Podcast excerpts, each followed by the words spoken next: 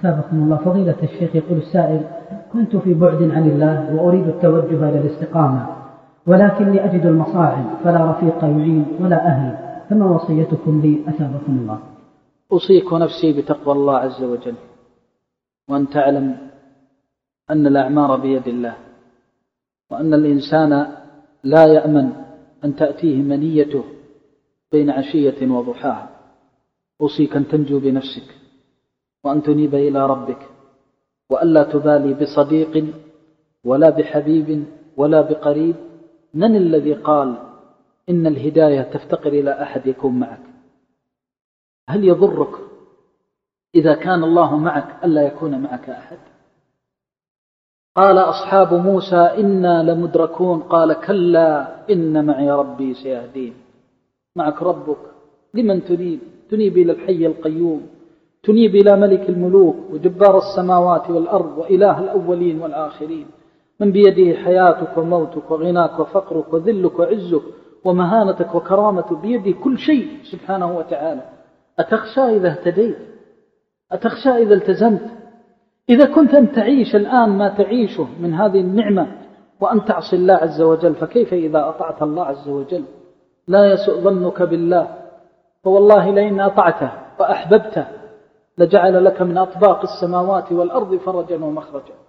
ولو كنت الوحيد في أهلك وأسرتك وعشيرتك وقومك، فإن الله سيؤنس وحشتك وسيقوي قلبك وسيثبتك بتثبيته سبحانه وتعالى.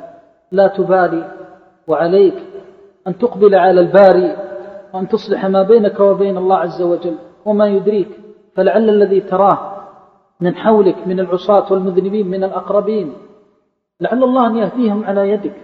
ألم تعلم أن هذا الدين كان في ظلمة كهف وغار، نزل به الروح الأمين على قلب سيد المرسلين صلوات الله وسلامه عليه، وانظر كيف ساد به الدنيا وأصبح اسمه في الآفاق أشهد أن لا إله إلا الله، يقول المؤذن أشهد أن محمد رسول الله. هذا دين الله، والرحمة بيد الله، والعزة من الله، والكرامة من الله. فأقبل على ربك، ما خلقت إلا لهذا، خلقت لتعبد الله. فإياك أن تستوحش، وإياك أن تستقل نفسك، وإياك أن تحتقر نفسك بطاعة الله عز وجل أبدا. بل اعلم أن الله سبحانه وتعالى سيرفعك من الضعف، ويعزك من الذلة، ويكرمك من المهانة، ويجعل لك خلفا وعوضا منه سبحانه وتعالى، وهو خير الخالفين سبحانه، وخير من يخلف، ويخلف على العبد بكل خير في دينه ودنياه وآخرته.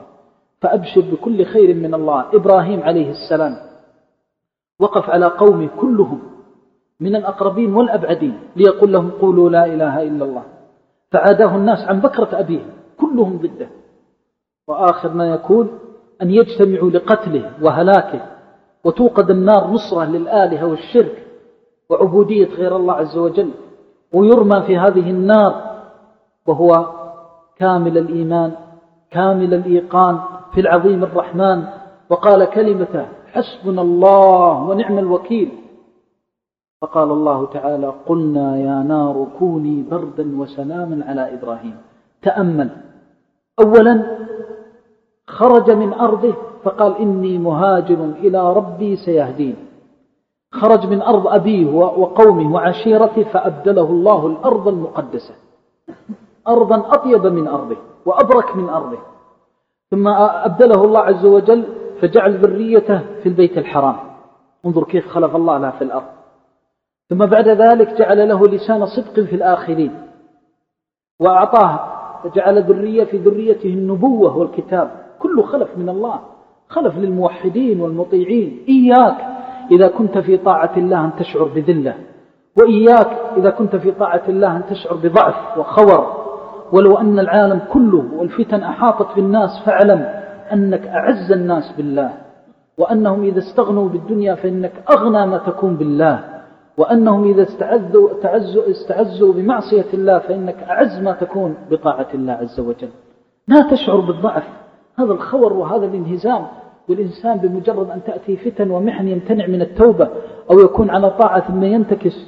كلا والله، إن الله لا يضيع أجر من أحسن عملا، والله لا يضيع أجر المحسنين، ولا يضيع عباده المتقين. بل هو سبحانه وهو أرحم الراحمين ألطف ما يكون بهم، وهو سبحانه يدبر لهم ويكيد لهم ويحفظهم سبحانه وتعالى ويكلأهم، فكن معهم ولا تكن مع غيرهم، أبشر بكل خير وأقبل على الطاعة والالتزام، ولا عليك من الأقربين والأبعدين، ومن أناب إلى ربه فهو من المفلحين. نسأل الله بعزته وجلاله وعظمته وكماله أن يثبت طاعتنا، أن يثبتنا على طاعته، نسأل الله بعزته وجلاله أن يثبتنا على طاعته ومحبته ومرضاته. اللهم اهدنا هداية الأبرار، وسلك بنا سبيل الأخيار، والطف بنا في الليل والنهار، واحشرنا في زمرة المصطفين الأطهار، يا أرحم الراحمين، يا من أنت الله الواحد القهار. وآخر دعوانا أن الحمد لله رب العالمين.